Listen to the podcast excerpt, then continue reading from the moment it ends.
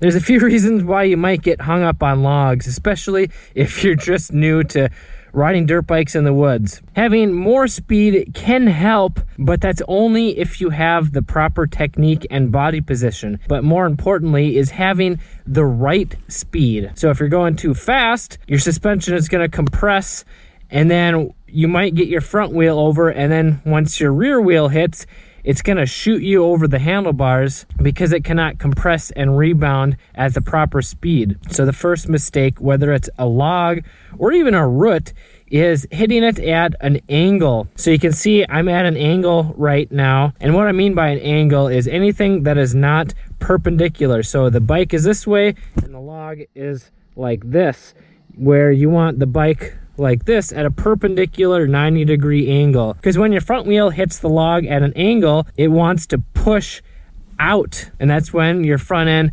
slides off the log, uh, whether it's just a little bit or a lot, you're going to lose momentum and you're more likely for the bike to go right and you to go left. And then getting the right speed. Now, generally, the bigger the log, uh, the slower you need to go because the suspension isn't made to compress and rebound while riding over a log quickly. So when you get to the log and you get your front wheel over the log, you need to keep a constant speed. So if you let off the throttle too much, then you're going to lose your momentum and your rear wheel is going to get stuck.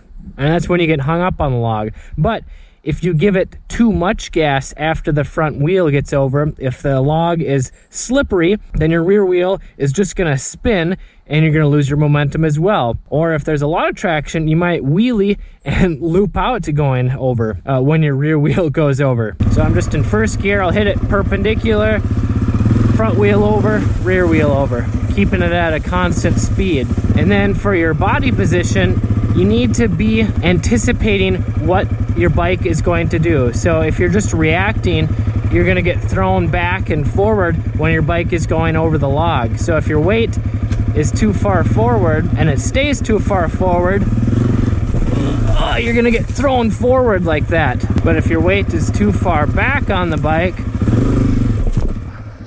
more likely to do a wheelie.